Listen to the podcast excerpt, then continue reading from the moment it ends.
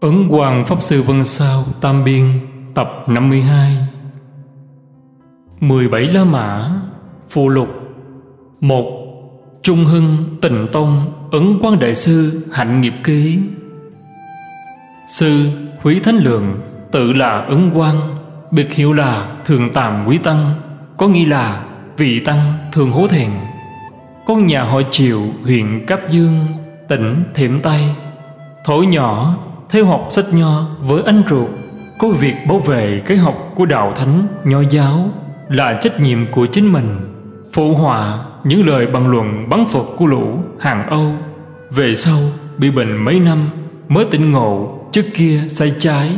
Mau chống sư đổi tâm trước.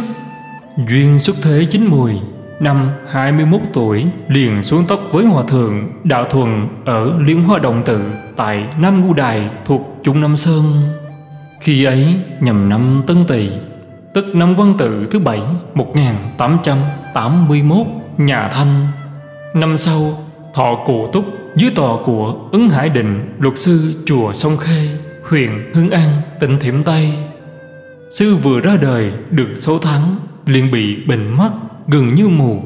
Về sau tuy lành, Nhưng một lực đã bị tổn thương, Hệ mắt hơi bị đỏ, liền chẳng nhìn được vật gì nữa khi thọ cụ túc do Thế Sư viết chữ đẹp Phạm tất cả những giấy tờ thuộc về pháp sự Cần phải viết trong thời gian thọ giới.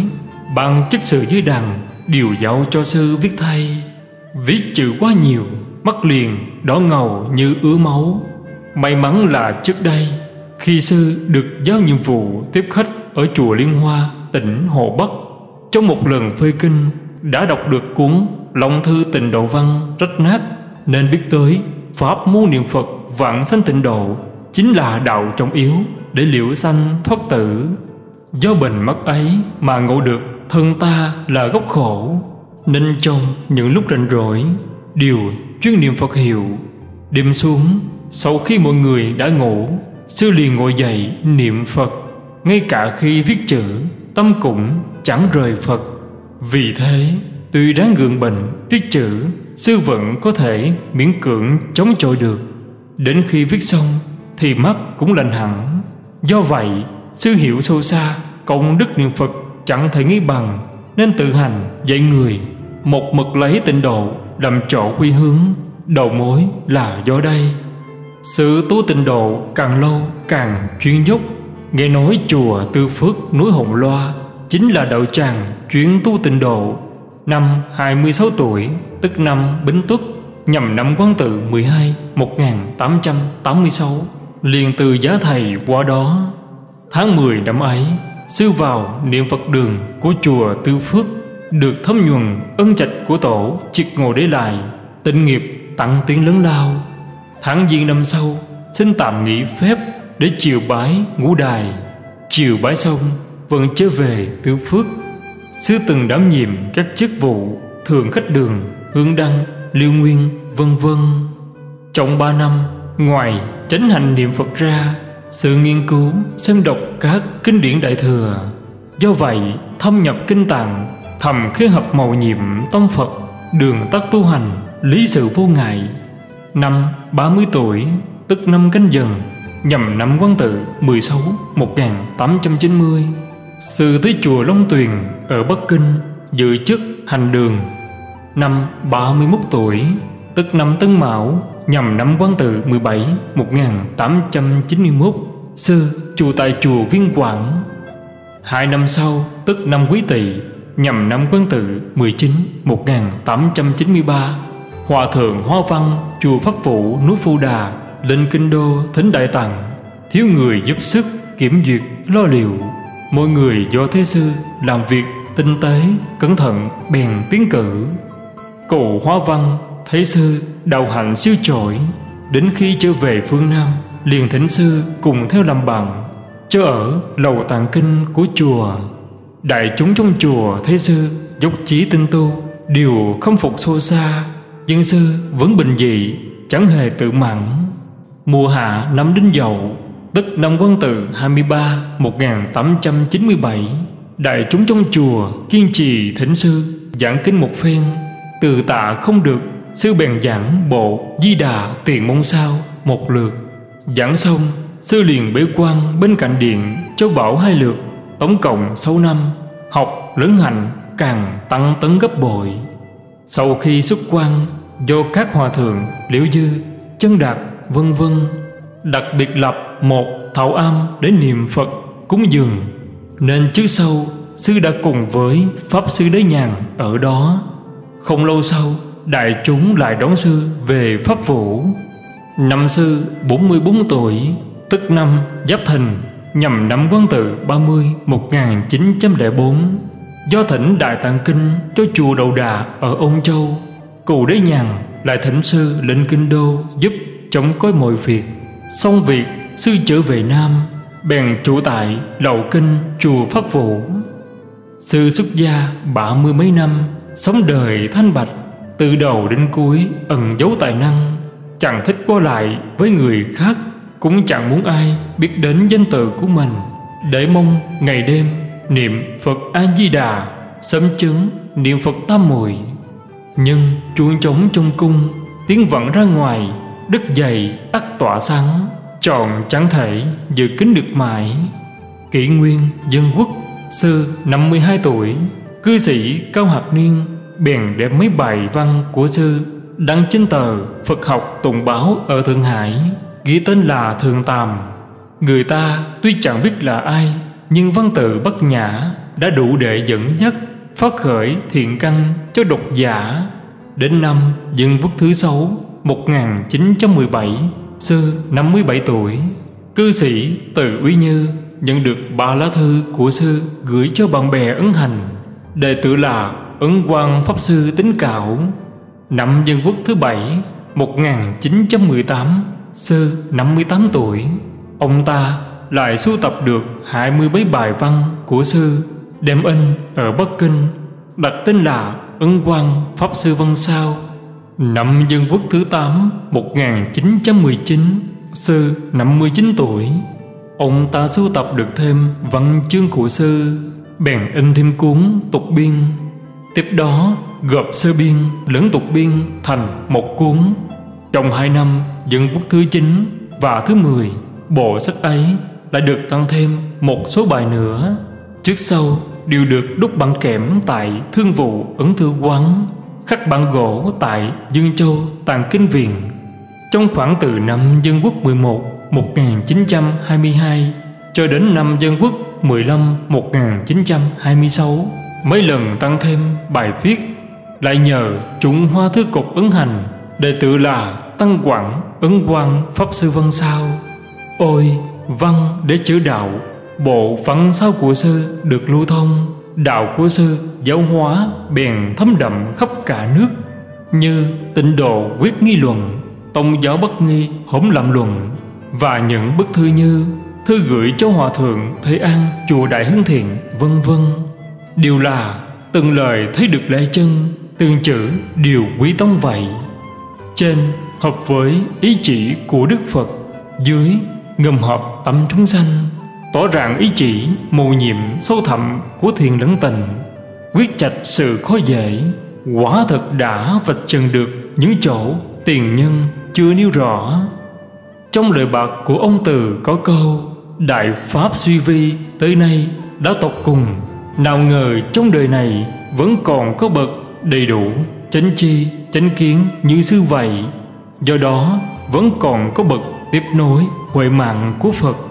Ông ta còn viết Văn của sư không một chữ nào chẳng có lai lịch Thâm nhập, hiện xuất, khí học khéo léo thời lẫn cơ.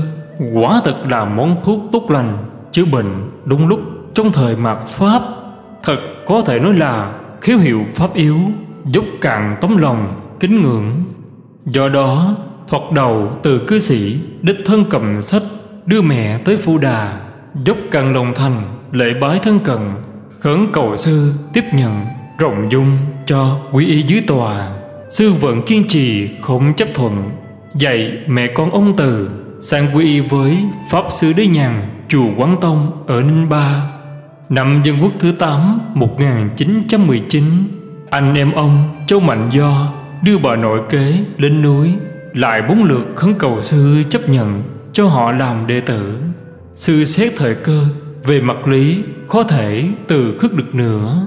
Bèn đặt pháp danh cho mỗi người. Từ đấy, sư mới bắt đầu chấp nhận cho người khác quy y, mà đấy cũng thật sự là duyên khởi của bộ văn sau vậy. Văn chương cụ sư không những tinh sắc sâu xa nơi phật lý, mà ngay cả đạo sư thế, cách vật, chí chi, thành ý, chánh tâm, tu thân, tề gia, trì quốc, bình thiên hạ, ngũ luân bắc đất, vân vân của nhà nho. Nếu chẳng chơi với bao phước của tịnh nghiệp, thì sư ắt điều nêu tỏ đến tục cùng. Văn lận nghĩa, điều tao nhã mực thước. Do vậy, lạc dương giấy đất đỏ, người ta tranh nhau thỉnh đọc vì thế, những thiện nam tín nữ hâm mộ đạo đức của sư khát vọng được làm đồ đệ ngày càng đông đảo, hoặc là vượt biển chiều non để thính cầu sư rộng lòng tiếp độ hoặc thư qua tin lại, cầu xin bản pháp danh. Hơn hai mươi mấy năm qua, người quy y dưới tòa của sư, quả thật chẳng thể tính đếm được ngay cả những người vẫn theo lời dạy tu hành, ăn chay, niệm phật tịnh tu tịnh nghiệp, được tội ý sanh tay cũng khó thể nêu tròn. Văn tự của sư giúp hóa chúng sanh, lợi ích thế gian chẳng thể nghĩ bằng những lời sư chỉ dạy người học đi thẳng vào tai, chỉ bày tận mặt vốn phát xuất từ kinh luận, lưu lộ từ tim gan, chẳng lìa những quả, chẳng dính dấp thổi văn chương sâu rộng những kẻ đáng được chiết phục, dẫu là bậc tôn túc trong nhà thiền, hay kẻ đứng đầu giới nho sĩ, hễ gặp mặt liền bị sư quở trách. Còn kẻ không có cơ duyên chiết phục được, dẫu là những vị quan chức hiển đạt, sư vẫn chọn chẳng nhờ kỹ đến. Kẻ đáng nhiếp thọ dấu hàng hậu sinh mặt học, sư cũng chưa từng cự tuyệt khước từ, dẫu là nông phu, nữ tỳ sư cũng ưu ái đáp lời thính hỏi. Một niềm hoại bảo lợi khắp ba căn, bình đẳng. Không mang ý niệm thân sơ, chỉ dựa theo lý. Nhưng sư nghĩ, thời cuộc đang bụi cuối mùa. Nếu không đề xướng nhưng quả báo ứng, sẽ chẳng thể vãn hồi thối tệ suy đồi, nhằm uống nắng lòng người. Cặn cơ con người kiếm hèn, nếu không có thực hành tính nguyện niệm phật quyết chẳng thể liễu sanh tử thoát luân hồi. Vì thế, chẳng nề sang hèn, hiền ngu trai gái, già trẻ. Hễ có ai thứ hỏi sư điều dùng thật sự, thật lý, không làm các điều ác vâng làm các điều lành. Nhân quả báo ứng, sanh tử luân hồi, để ra rã, nhắc nhở, khơi gợi, khiến cho ai nấy sinh lòng cảnh tỉnh, thấu hiểu sâu xa, lập được căn cơ làm người sống trong cõi đời. Tiến hơn nữa là dùng con đường trọng yếu bằng phẳng, thật vì sinh tử, phát bồ đề tâm, tính nguyện niệm phật, cầu sanh tây phương, để dạy người ta thiết thực, phụng hành, hồng làm đường thất nhằm siêu phàm nhập thánh. Tùy thấu hiểu tông giáo sâu xa, sư chọn chẳng bằng huyền nói diệu, chỉ nói những lời lẽ cụ thể, thông tục, khiến cho ai nấy đều hiểu biết và hành được. Kẻ nghe dạy, không ai chẳng được hưởng lợi ích. Đây chính là như liên trì đại sư đã bằng định về biện dung lão nhân như sau. Đây chính là chỗ đáng kính của ông cụ ấy. Do xứ bình thường, thiết thực, không có gì kỳ lạ ngôn hạnh hợp nhất. Cho nên, những kẻ chân tu thực sự thực hành đều thích thân cận đến nỗi những kẻ gõ cửa văn phòng để hôi đạo cũng nhiều chẳng thể đếm xuể. Hơn nữa, sự coi trọng pháp, tôn kính đạo, danh văn lợi dưỡng đều chẳng bận lòng. Năm Dương Quốc 11 1922 Sư 62 tuổi, Chi sự huyện Định Hải là Tàu Tại Đông, Đạo Doãn, Đạo Cối Kê là Hoàng Hàm Chi, Ghi chép tổng hợp về đạo hành của sư Trình thỉnh Đại Tổng thống Từ Thế xương. Băng tặng một tấm biển ngạch, Ngộ triệt viên minh, Gửi tới Phu Đà Hương hoa cúng dường cực thịnh một thời, Tăng tục ngưỡng mộ, vui thích. Sư dường như chẳng hay biết, Có người hỏi đến Sư đáp bằng những lời lẽ như, Đã dựng lầu gác trong hư không, Chẳng có thực đức, Hổ thẹn không cùng, Có gì vinh dự đâu. Nay đang gặp lúc cõi đời bước vào vận mạc Con người gánh đua sùng chuộng khoe khoang rỗng tuếch Tư cách điềm đạm thanh tịnh như xưa Thật đáng đi lùi cơn sóng cuồng loạn đang ụp xuống Làm cột trống dưới dòng nước chảy xiết Dù đạo hay tục đều được hưởng rất nhiều điều tốt đẹp Chú thích Biện Dung Hòa Thượng là vị đại lão trong tông môn thời Đại sư Liên Trì mới học đạo. Nghe danh, Ngài Liên Trì liền lặn lội tới xin tham yết. Khi tới chân núi, sư đi bằng đầu gối, lết tới trước tòa của Ngài Biện Dung, tỏ ý cung kính tột bậc. Ngài Biện Dung dạy, ông hãy nên giữ bổn phận, đừng tham danh, cầu lợi, đừng vinh nắm, chỉ cần những quả phân minh, nhất tâm niệm Phật Người đứng xung quanh vì cười cho là Ngài Liên Trì đã tốn công cung kính vô ích. Nhưng Ngài Liên Trì trân trọng cảm tạ sâu đậm, thường nói được Ngài Biện Dung ban lời khai thị ấy, sư dùng cả đời vẫn không hết. Sự tiết kiệm đối với chính mình, nhưng đối xử nồng hậu với người, thấy được thiện nam tín nữ cúng dường tiền hương kính, điều đem về phước điền thị cho người ta dùng tiền ấy để đủ thông kinh sách và cứu tế kẻ đói nghèo chỉ cân nhắc nặng nhẹ để xem chỗ nào cần cứu gấp trước rồi thực hiện như trong năm Dân Quốc 15 1926 Sư 66 tuổi, Trường An bị vây hạm. Sau khi Trường An được giải vay Sư liền vội gom món tiền 3.000 đồng Vốn định dùng in văn sao Để cậy người mẫu đem gửi đi cứu tế Hệ nghe cấp báo chỗ nào bị tai nạn, Sư liền tận lực đề xướng quyên trợ Để mong cứu giúp. Năm Dương Quốc 24 1935 Sư 75 tuổi Thiểm Tây bị hằng hán dữ dội Nhận được thư thông báo của cư sĩ Vương Âu Nông. Sư liền lấy sổ ngân hàng sai người chuyển gấp một ngàn đồng sang đó Để cứu trợ nhanh chóng. Chuyển xong lại báo thầy Đức Sâm Việc sổ sách thấy trong chương mục chỉ còn hơn 100 đồng. Hết thảy những khoản tiền cần dùng trong chùa báo quốc. Đều nhờ vào đấy để duy trì, sư cũng không bận tâm tới. Năm Dân Quốc 25 1936, sư 76 tuổi, nhận lời thuyết pháp trong pháp hội Hồ Quốc Tức Tai ở Thượng Hải. Nghe tình hình tuy viễn gặp tai nạn nghiêm trọng, sư liền nói rõ với đại chúng đem món tiền hương kính của hơn một ngàn người quý y cầu giới lúc ấy tổng cộng là hai ngàn chín trăm mấy mươi đồng đều quyên tặng hết rồi lại tự đề xướng bằng cách bỏ ra khoản tiền một ngàn đồng vốn dùng để in sách. Khi trở về Tô Châu, mọi người ra chạm xe đón tiếp sư, thỉnh sư ghé linh nham để xem cảnh tượng trong gần một năm qua.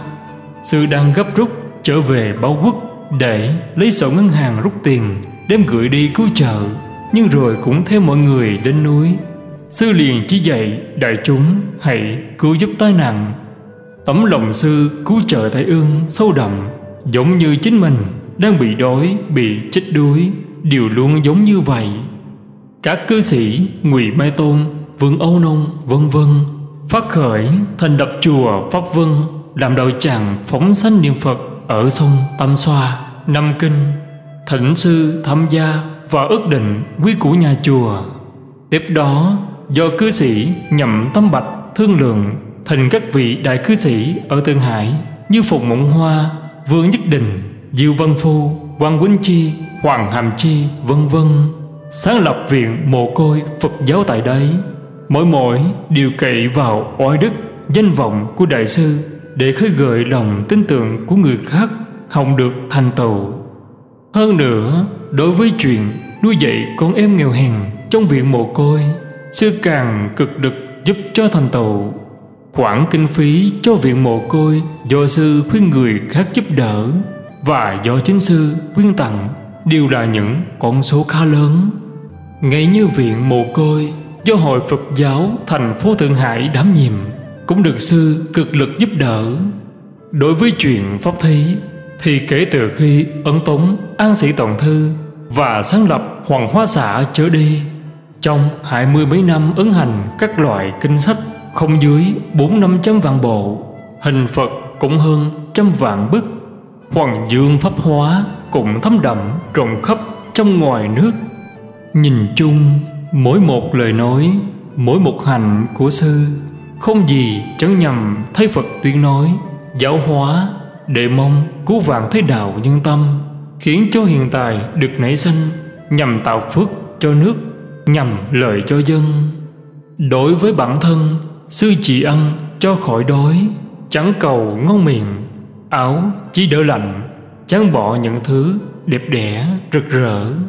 Có ai cũng dường những quần áo đẹp, Thức ăn quý Sư không từ khước Nhưng cũng chẳng dùng, Đem tặng ngay cho người khác.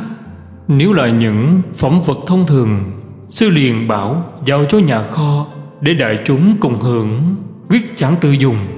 Đấy tuy là hành nhỏ nhưng cũng đáng để Phật tử trong điều mặt Tụng kính noi theo. Sự duy trì bảo vệ pháp môn Công khó nghĩ bằng. Trọng yếu nhất là như trước khi xảy ra cuộc chiến với Âu Châu, Chánh phủ có quyết nghị về chuyện Dời kiều dân Đức Quốc Đến ở tại Phú Đà. Sư sợ gây trở ngại cho sự thành tu của đại chúng, liền đặc biệt gửi thư cho cư sĩ Trần Tích Châu cậy ông này trình bày cặn kẽ với những nhân vật quan trọng, việc ấy liền bị bãi bỏ. Năm dân quốc 11 1922 sư 62 tuổi, các vị như hội trưởng hội ước vọng thực hiện thành tựu nghĩa vụ giáo dục tỉnh Giang Tô để trình lên tính trưởng kế hoạch mượn chùa miếu để làm trường học xin chuẩn y chi sự định hải là đào tại đông gửi thư cho sư cậy cứu vãn. Sư lập tức viết thư, xin hai vị vương âu nông, ngụy mê tôn tìm cách lo liệu và nhờ hòa thượng diệu liên bốn ba liền được chính quyền đương thời ban hành sắc lệnh bảo vệ rõ ràng.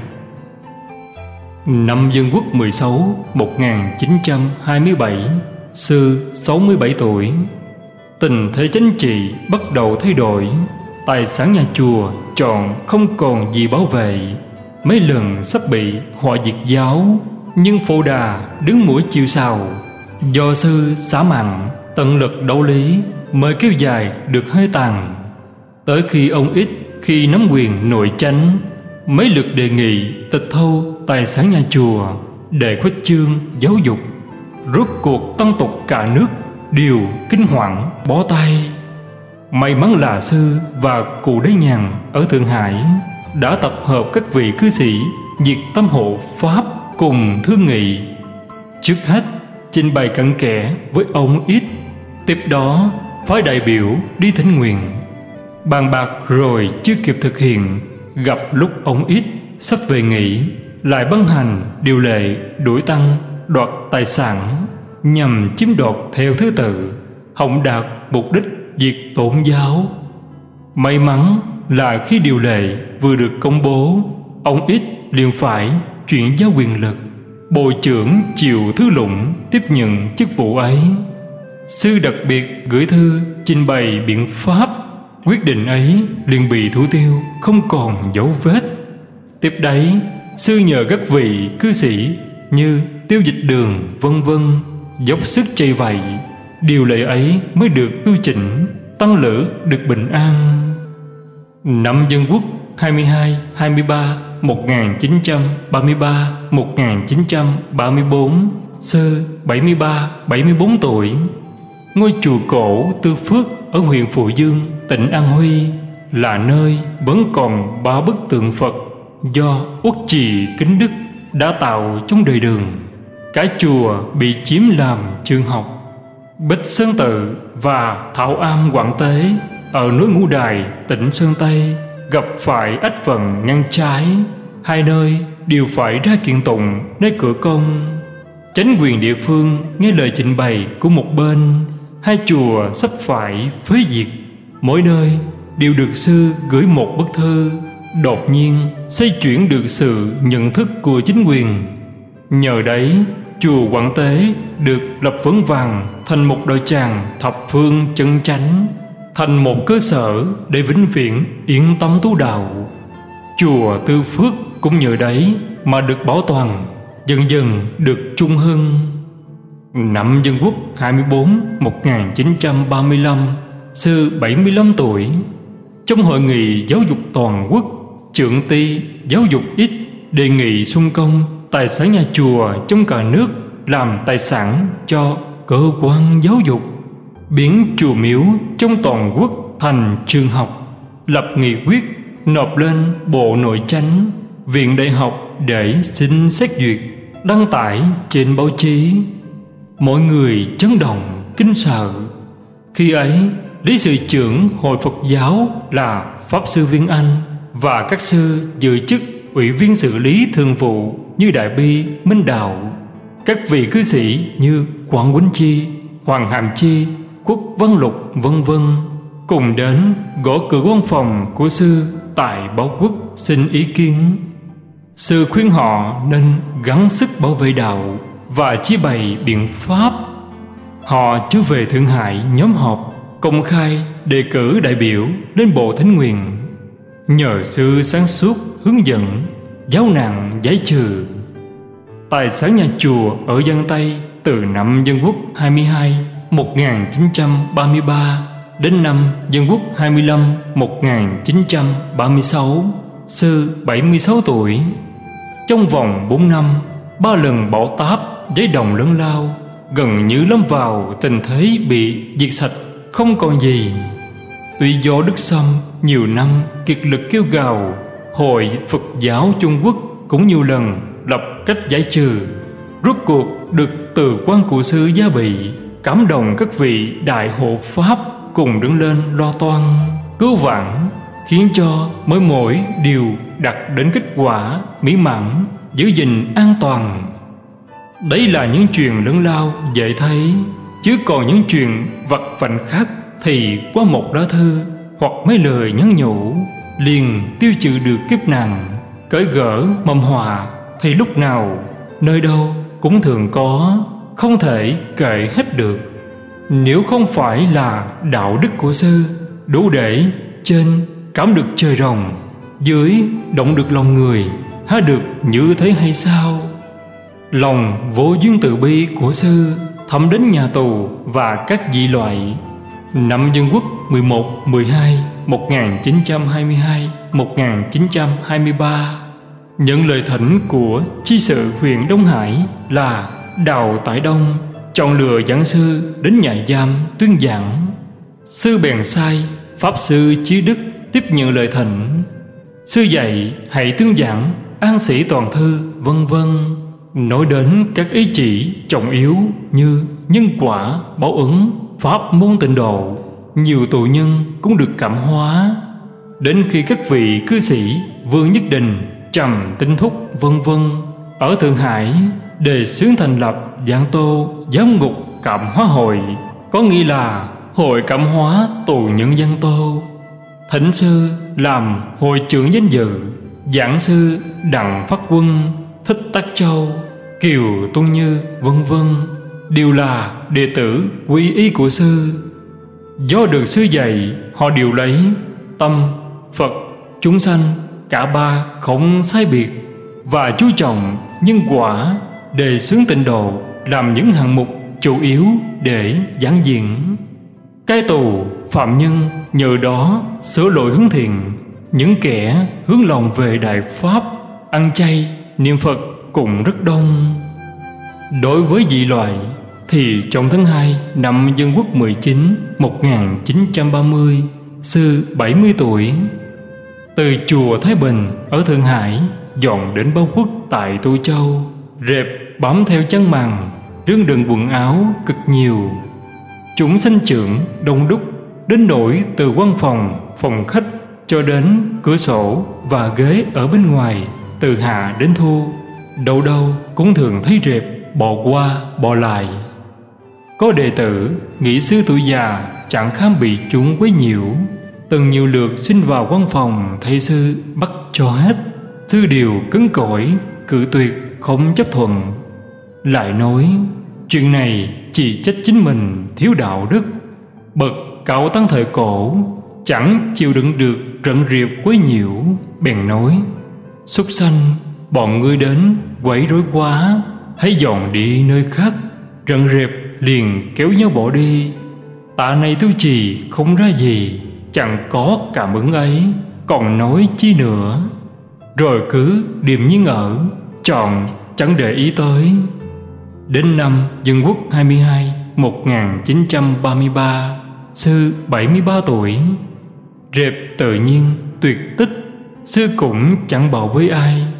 Đến tiết đoan ngọ gần đây Đức Sâm chợt nhớ tới Hỏi sư, sư đáp Không còn nữa. Sâm cho rằng Sư tuổi già mất hoa Vì thế nặng nặc xin vào trong phòng kiểm tra Quả thật đã hết sạch. Tròn chẳng còn tung tích gì nữa? Đấy cũng là chúng vị sư mà dọn nhà đi rồi. Trong khi bế quan, Ngoài công khóa tình nghiệp ra, Sư thường chỉ chú đại bi Giá trị vào nước hay gạo, Đem băng cho những người bệnh, Nguy ngập, Thầy thuốc đã bó tay, Liền thấy hiệu nghiệm la lùng. Một ngày nọ, Tại lầu tạng kinh, Chùa Bảo Quốc Phát hiện có vô số mối. Sư ở trong núi nghe tiếng Bạn nước đại bi bảo đem rưới lên. Từ đấy mối cũng tuyệt tích. Đây chính là chuyện trong mùa hạ năm Dân Quốc 27 1938 Pháp lực thần ứng của sư rất nhiều chuyện giống như thế. Sư vốn chẳng thích quyến thuộc Vì thế không có đệ tử xuất gia thế độ. Nhưng khắc ngưỡng, thân cận, nhiều phen được phân nhận giáo huấn, Thấm gội Pháp ít sâu đậm, Thì hai chúng tại gia chẳng thể cậy xiết. Tăng lự xuất gia, Trừ lão Pháp Sư đấy nhằn Là liên hữu thân thiết nhất ra. Những kẻ được sư nhiếp thọ đã lâu, Nuôi nấng bằng pháp nhũ, Nhưng vẫn được sư đối đại như liên hữu. Thì có hòa thượng Liễu Dư đã mất. Hiện thời còn hai vị hòa thượng Liễu Thanh và Chân Đạt Đích thực được xếp vào hàng học trò Đã qua đời là các thầy viên quang Khang Trạch, Huệ Cận, Minh Đạo. Hiện tại vẫn còn thì có hai vị hòa thượng Diệu Liên, Tâm Tịnh Và hai thầy Liên Nhân, Minh Tây, Diệu Chân, Liễu Nhiên, Đức Sâm, vân vân cùng các sư hiện thời sống tại hai chùa định Nham và Báo Quốc. Đấy chỉ là nói về những kẻ thường thân cận sư đã lâu, chứ những người được sư chỉ dạy, nâng đỡ nhiều lượt gọi ân, đội đức còn hơn ân sư thế độ. Hoặc tùy duyên thư hỏi, gửi thư hỏi đạo và gọi ân trạch do đọc văn sao của sư và các sách do sư lưu thông thì cũng chẳng thế nào cởi xiết.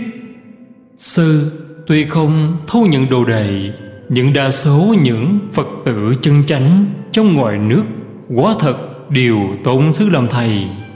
Sư lại từng thầy chẳng làm chu trì chùa miếu tự làm khách sống tại pháp vũ. Hai mươi mấy năm, dấu kính tung tích, tu tập chuyên rồng, rất ít qua lại với người khác từ năm Dân Quốc thứ bảy 1918 In An Sĩ Toàn Thư trở đi. Nhiều lượt do có việc phải đến đất hổ Khổ nổi thiếu chỗ yên cư. Năm Dân Quốc 11 1922 Khi chấn đạt, tu bổ chùa Thái Bình Đã lập riêng một gian tình thất cho sư. Từ đấy, mỗi khi đến đất hổ Sư luôn cẩm tích trượng tại Thái Bình. Các vị quân tử từng lực bảo vệ pháp môn như, Ngụy Mãi Tôn ở Nam Kinh, Vương Âu Nông ở Tây An, Vương Huệ Thường ở Duy Dương, Hứa Chi Tịnh ở Giang Tây Phạm Cổ Nông ở Gia Hưng. Các vị cư sĩ Phùng Mộng Hoa Thí Tịnh Chi, Vương Nhất Đình, Văn Đăng Đình, Châu Tử Kiều, Khuất Văn Lục, Hoàng Hàm Chi Hoàng Quýnh Chi, vân vân. Tại Thượng Hải, hoặc do chuyện riêng mà hỏi đạo, hoặc vì làm chuyện từ thiện trong xã hội mà phải thư hỏi cùng có lúc đến Thái Bình xin sư, chỉ dạy. Còn như các nơi, gửi thư càng khó thể kể xiết. Danh tiếng của Thái Bình lan nhã, được lan truyền khắp xa gần, cũng do sư mà được rạng rỡ. Đến năm Dân Quốc 17, 1928, sư 68 tuổi, nhưng chán ngán giao thông quá thuận tiện, thư từ quá nhiều, công chuyện quá bận biểu, sư gấp muốn tìm chỗ quy ẩn. Chân Đạt bèn cùng với các vị đại cư sĩ Quang Quýnh Chi, Trầm Tinh Thúc, Triệu Vân Thiều bạn bạc. Ba vị cư sĩ liền dân chùa bao Quốc ở Tô Châu để cúng dường. Liền sai hai vị Hoàng Tán và Minh Đạo sang đấy tiếp nhận trước. Chân Đạt dùng mấy ngàn đồng trùng tu. Vì thế, năm Dân Quốc 18 1929, Sư rời núi Phù Đà qua Thượng Hải, giáo duyệt ấn hành các sách gấp mong kết thúc để quy ẩn. Khi ấy, có mấy vị cư sĩ đệ tử ở Quảng Đông như Hoàng Tiểu Vị vân vân tàu dừng tinh xá, quyết muốn đón sư sang hương cảng. Sư đã những lời qua đấy. Chân đạt do thấy miền giang chiết là vùng đất phật, tính chúng rất đông, một mực kiên quyết giữ lại. Rốt cuộc, do có pháp duyên, tháng 2 năm dân quốc 19 1930 sư 70 tuổi. Sư sang Tô Châu liền bế quan ngay tại báo quốc. Trước đấy, tại linh nham, ở một độc, chân đạt đã thành ý sư, lập ra đạo tràng thập phương chuyển tu tịnh nghiệp. Hết thảy quy ước, chương trình đều vẫn theo chỉ hướng của sư để định ba bốn năm qua, do nhà cũ chật hẹp, chẳng đủ chỗ chứa đại chúng, đúng là phải tìm cách sửa chữa, xây dựng viện, phòng lo liệu tu bổ. Gặp đúng dịp sư đến đất tô, rất gần lĩnh nham, xếp đặt trong ngoài, có nhiều duyên gặp gỡ sư, để xin ý kiến, vẫn theo lời chỉ dạy, ngày càng chứng hưng. Linh nham, cho đến nay được tôn là đạo tràng thứ hai của tình tông nước ta hả có phải là ngẫu nhiên ư? Trong khi bế quan, vào những khi đánh rỗi, ngoài lúc tụng niệm công kho ra sự tu chỉnh hoàn bị các bộ, sơn chí của phú đà, thanh lương, nga mi, cửu hoa, vân vân và trả lời thư từ của đệ tử, học nhân, vấn pháp. Nay, bốn bộ sơn chí đã sớm được xuất bản, lưu thông. Các thư từ phúc đáp cũng đã có văn sao tục biên ứng hành. Đa phần đều là những lá thư sau khi sư đã đến đất tôi châu băng ra. Có thể nói là hằng thuận chúng sanh, chẳng hề nhọc mệt vậy đến mùa đông năm dân quốc 26 1937 sư 77 tuổi.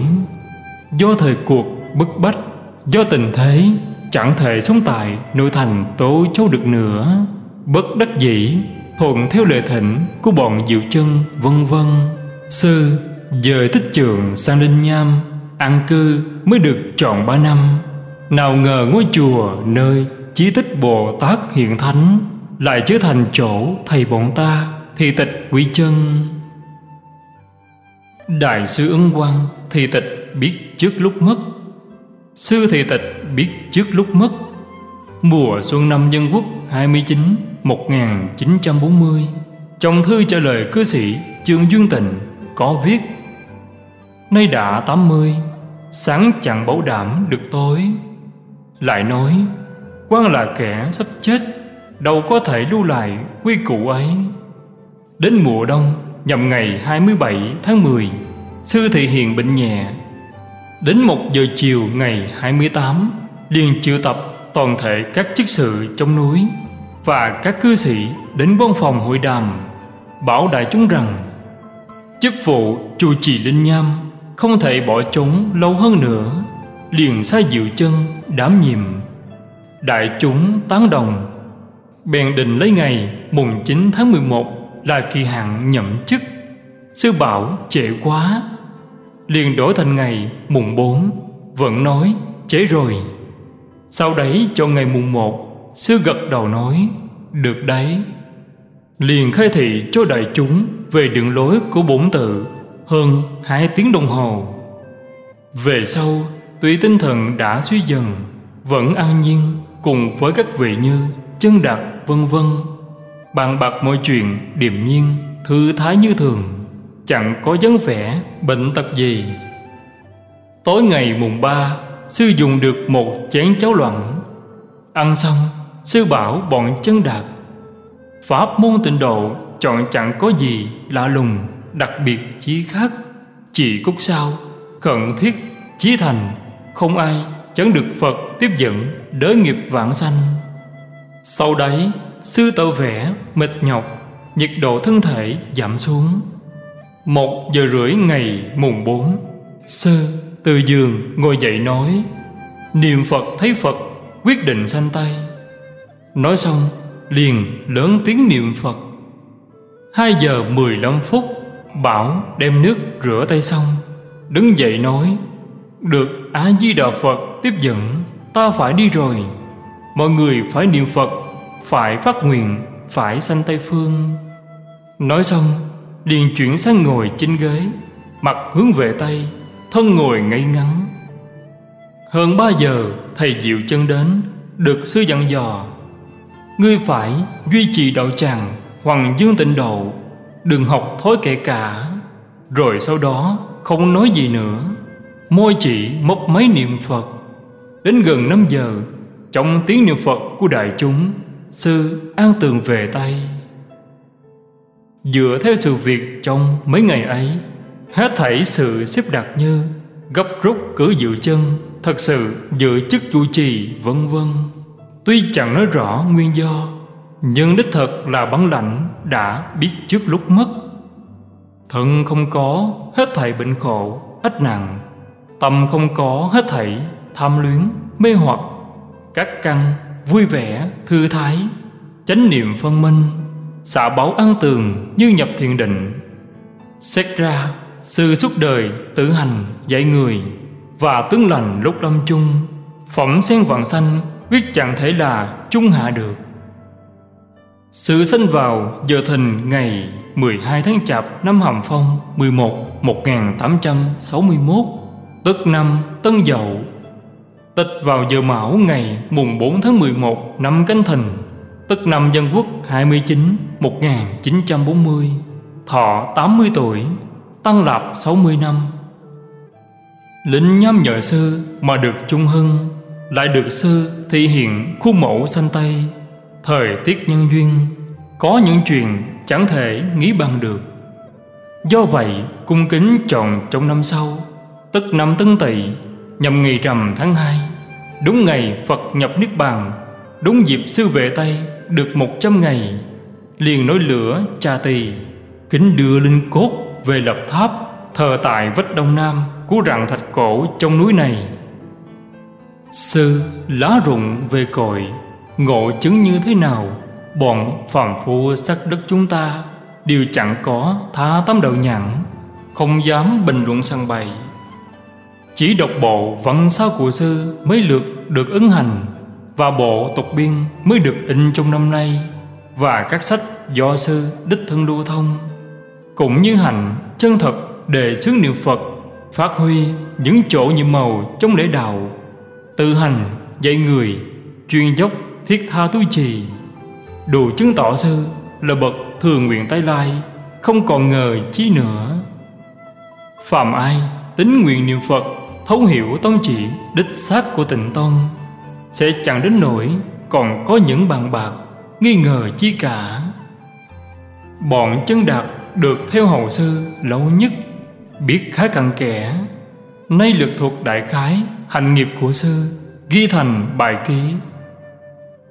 Mùng 8 tháng Chạp năm Canh Thìn Trung Hoa Dân Quốc năm 29 1940 Chân Đạt Diệu Chân Liễu Nhiên, Đức Sâm, vân vân Đánh lễ, kính thuật.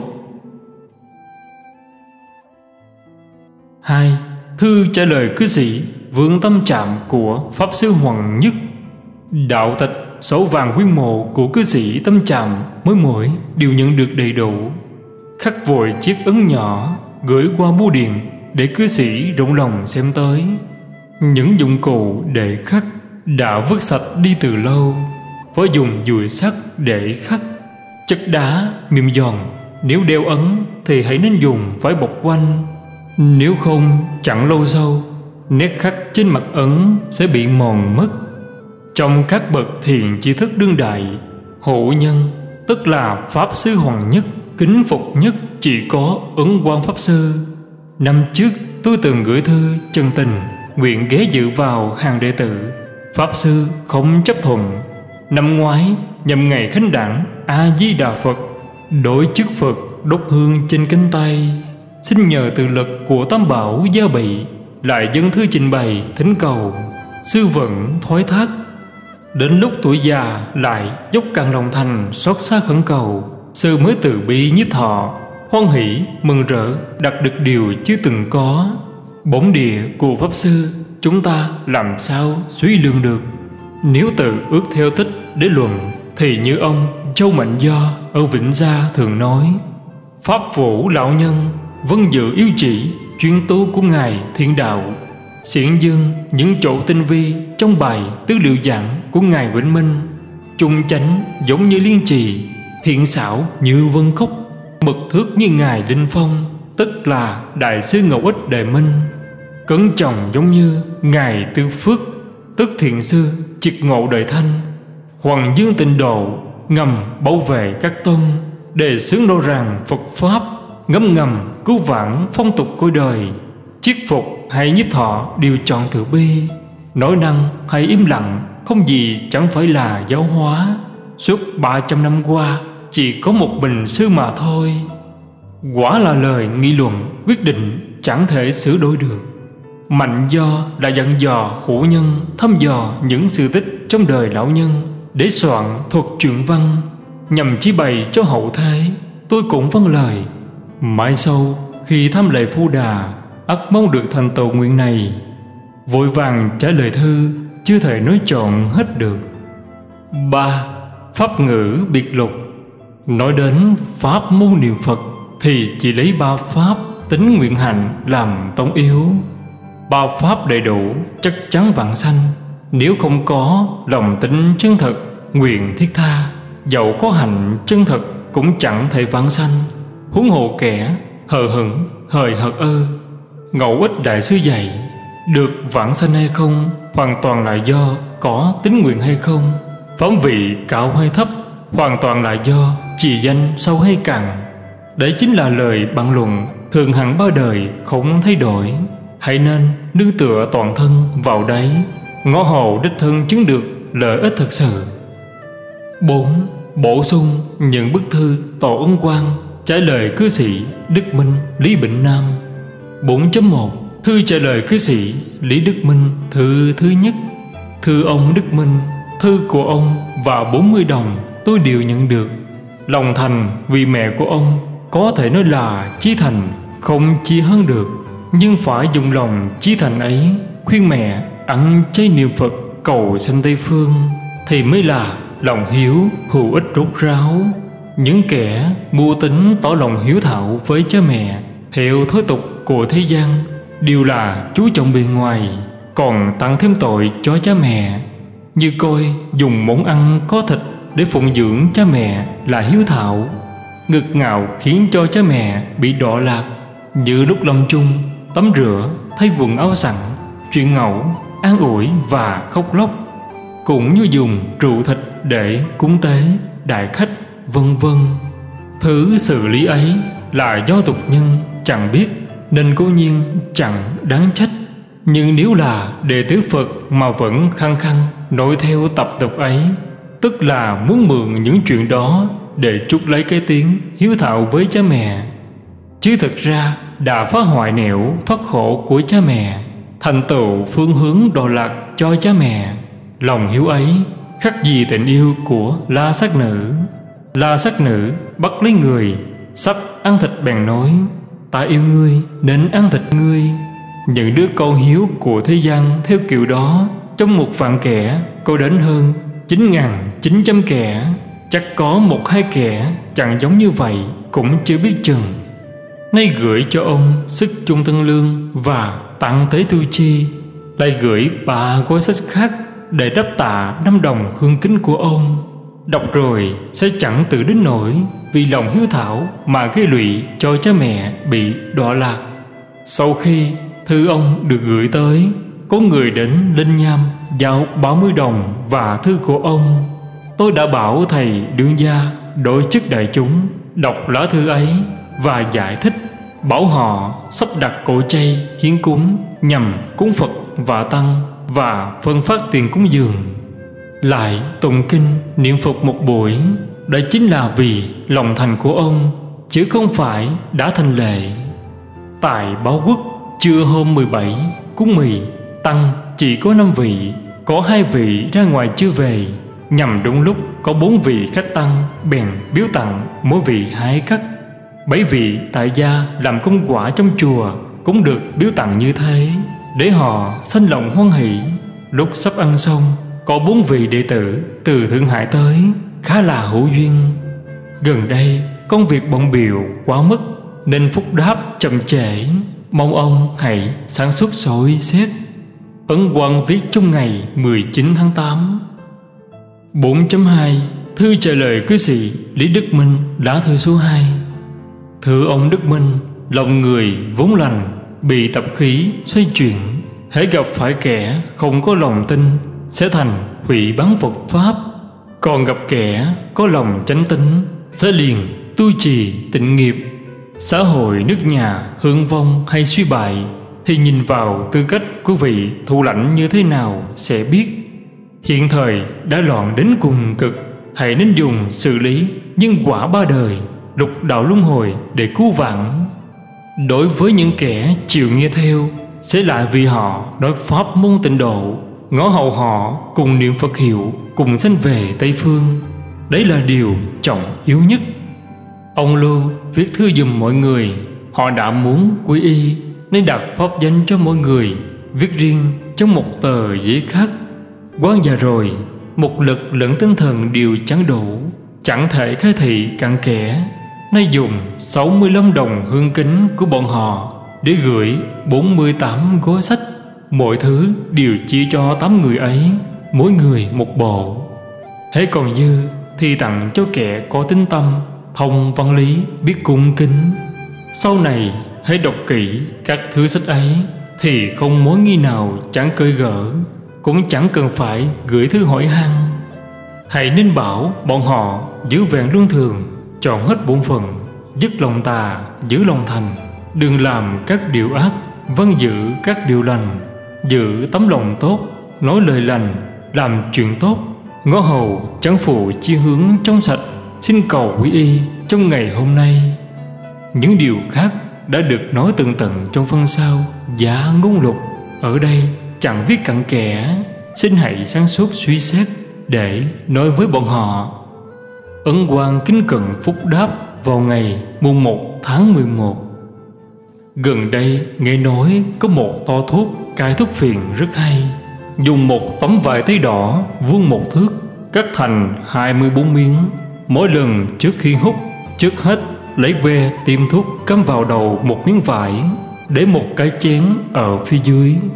Đốt miếng vải ấy cho cho rất bồi chén.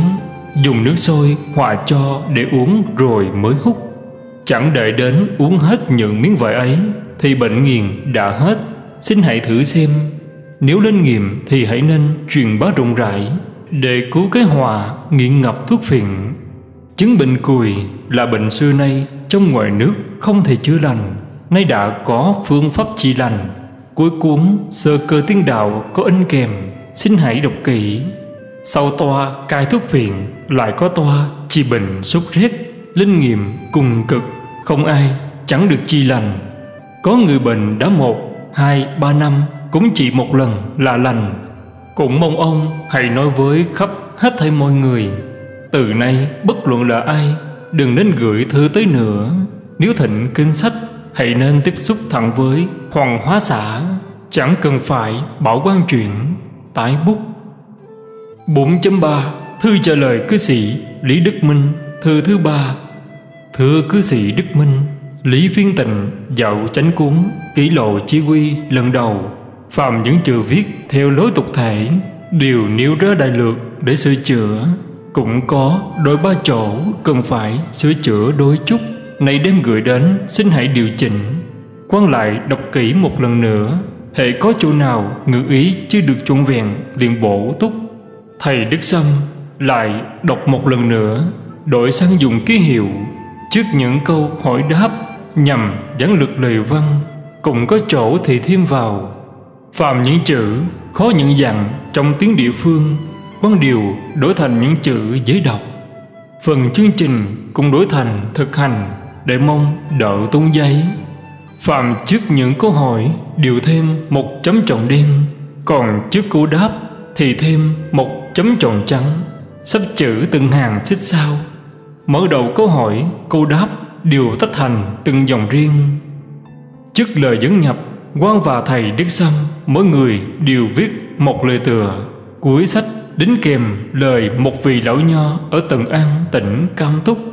Vị ấy thoạt đầu bán Phật mắc quả báo. Về sau học Phật liền soạn văn sám hối. Bài văn ấy được in kèm vào sách này. Ông ta xin quan viết lời bạc, Tôi cũng cho đăng kèm lời bạc ấy vào số bài văn đó Để làm chỗ chỉ huy cho người đọc sách. Sắp chữ xong xuôi sẽ cho làm ba, bốn bức chỉ bản Tính giao cho đạo đức thư cục một bức chỉ bản Thu hồi bản lần trước về đốt đi Xin hãy nói với thư cục điều này, Ngõ hậu họ chẳng đến nỗi không bằng lòng. Sách này lần đầu in trước hai vạn cuốn. Sau đấy in tiếp, chắc sẽ đến mấy chục vạn cũng không chừng. Đợi in ra xong, sẽ gửi cho ông mấy gói. Đọc rồi sẽ biết dụng ý. Phạm in sách gì quan điều chẳng dám sử dụng giấy phung phí. Hễ một bộ sách bớt được một trang, Thì 10 vạn bộ sẽ bớt được 10 vạn trang, Giảm được chi phí khá nhiều. Hiện thời, nhân dân không khổ. Chúng ta tuy muốn lợi người cũng chẳng nên, Chỉ mong sao cho dễ coi. Chẳng tính đến vật lực khó khăn vậy, Xin hãy sáng suốt suy xét. 4.4 Thư trả lời cư sĩ Đức Minh, Lá thư thứ tư.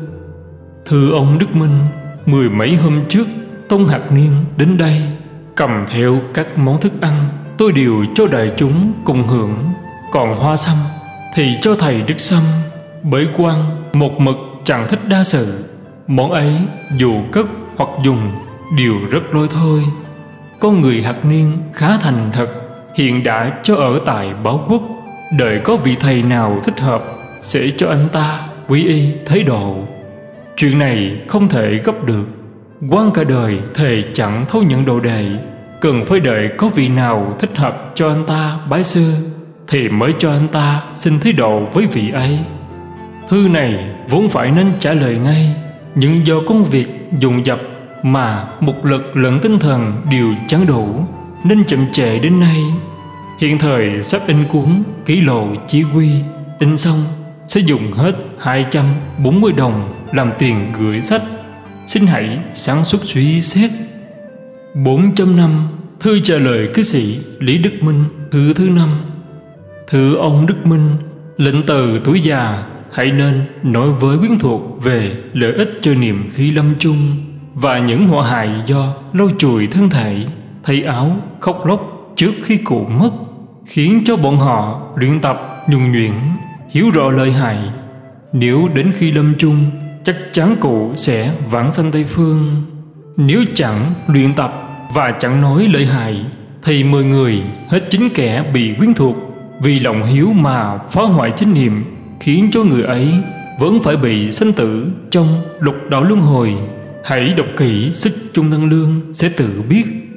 Pháp danh của bảy người đều đã ghi ra, gửi cho mọi người ba của sách như ngũ kinh, thập yếu vân vân để giúp tu trì Đứa hậu sinh lần trước đã tới đây Thì trong tuần đầu của tháng nhuận Đã có vị tăng Từ chùa Quốc Thanh núi Thiên Thai Đến đem nó đi rồi nó sẽ được vị trụ trì thu làm đệ tử Hoặc do người khác thu nhận đều được.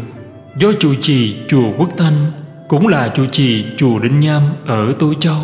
Tôi biết rõ là người như thế nào Nên bảo dẫn đi. Xin đừng lo. Không lâu nữa sẽ gửi sách kỷ lộ chỉ quy đến. Lại còn có tinh đồ ngũ kinh Không lâu nữa cũng sẽ gửi tới. Ước chừng tháng 6, tháng 7 sẽ có thể gửi sách vật do như thử tới. Còn sách của huyện cử Bèn giao về cho họ. Xin hãy sáng suốt suy xét. Đã cho làm năm bức chỉ bản Của sách ký lộ chỉ quy. Một bản gửi cho Đạo đức thư cục ở Thượng Hải. Một bản giao sang Bắc Bình khắc kinh viện. Sách vật gió như thử Cũng làm như thế. Hiện thời đã cho sắp chữ Đổi thành cỡ chữ tám hiệu từ. Để người già dễ đọc, Cùng tính in ba vạn bản 4.6 Thư trả lời cư sĩ Lý Đức Minh, Thư thứ sáu. Thưa ông Đức Minh Truyền thế gian muốn làm cho không phạm lỗi, Thì đều phải tận hết một phiến tâm lực. Nếu chẳng chú tâm, Thì công ít lỗi nhiều. Vào mùa thu năm ngoái, Qua mới biết nỗi thảm Của sứ độc giết chết trẻ con vì thế, đã nói tới Trong dịp khai thị cho Pháp hội tức tai, Như sau khi người mẹ nổi nóng đùng đùng, Phải sau một ngày Đợi cho tới khi độc tánh của sữa đã hết Mới cho con bú được. Mùa xuân năm nay, Nghe nói người chết lẫn người bệnh nhiều lắm. Do vậy, sau một tờ thông báo rộng rãi Về chuyện xử độc giết trẻ, Khuyên ba ngày sau khi nóng giận mới cho bố Thư ấy được in ra gửi cho một đệ tử ở Nam Kinh. Ông ta đem thư ấy kể với vợ. Vợ ông ta vốn là người Tây Dương, Bảo đấy gọi là sứ bị nung nóng vì lửa giận. Hệ nóng giận phơi đợi tâm bình khí hòa.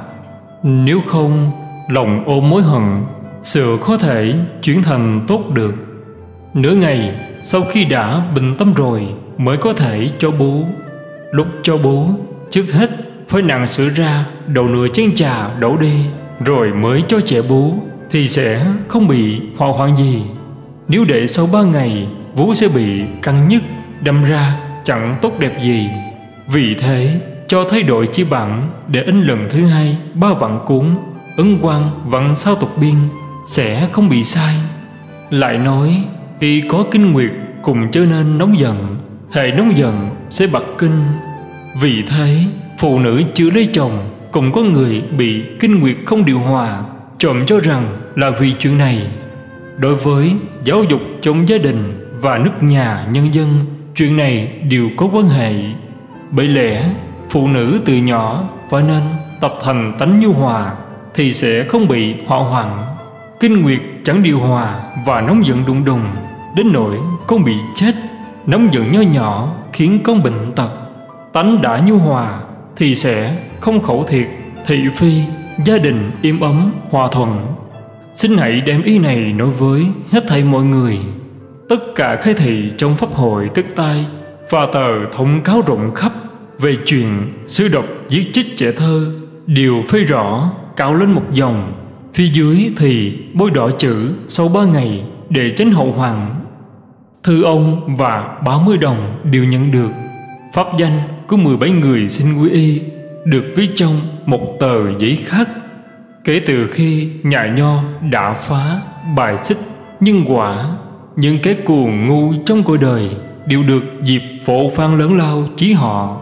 Những kẻ mù quáng bị đặt đồn thổi, lập ra một giáo môn, dẫn dụ kẻ vô chi theo tà đẳng của bọn chúng, lại còn giữ bí mật chẳng tiết lộ chút nào do vậy đến nỗi người trong cả nước quá nửa theo vào đường tà.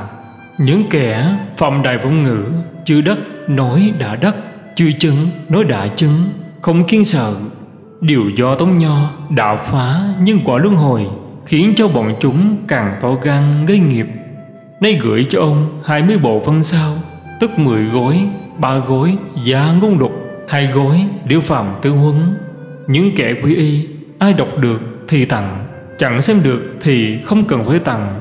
Hãy tặng cho người có tính tâm, Thông văn lý, biết cung kính. Xin hãy sáng suốt suy xét. 4.7 Thư trả lời cư sĩ Lý Đức Minh, Thư thứ bảy. Thanh văn bị hôn ám khi kích ấm. Bồ Tát mê khi ra khỏi thai. Đấy là nói về những vị thuộc sơ, Nhị tam quả, Chưa động sạch tư hoặc. A-la-hán đã động sạch tư hoặc sẽ không có chuyện này. Chữ Bồ Tát trong câu trên đây Cũng chỉ cho những vị Bồ Tát chưa đoạn sạch tư hoặc. Chứ hệ hết sạch tư hoặc sẽ không bị mê. Vãng sanh Tây Phương tư hoặc đã đoạn. Nương theo nguyện tái lai, Hoặc hóa hiện, Hoặc nhập thai, Đều tùy cơ thị hiện. Khi nhập thai thì hiện giống như người thường. Trước hết cũng cần phải hiện tương mê, Chứ thật sự chẳng có mê tình. Giống như diễn tuồng Cổ sướng, buồn vui Cố nhiên phải diễn cho thật giống. Nhưng trong tâm hoàn toàn không có những tình niệm thật sự. Do ông không biết điều vị của Thanh Văn, Bồ Tát Nên mới coi họ giống như kẻ động hoặc Thì lầm to quá rồi. Bồ Tát có nhiều loại Nói chung lấy kẻ chưa động sạch tư hoặc làm chuẩn. Chớ nên lẫn lộn mà bảo Tất cả đều là hôn mê. Xin hãy đọc những thư đã gửi tới trước đây.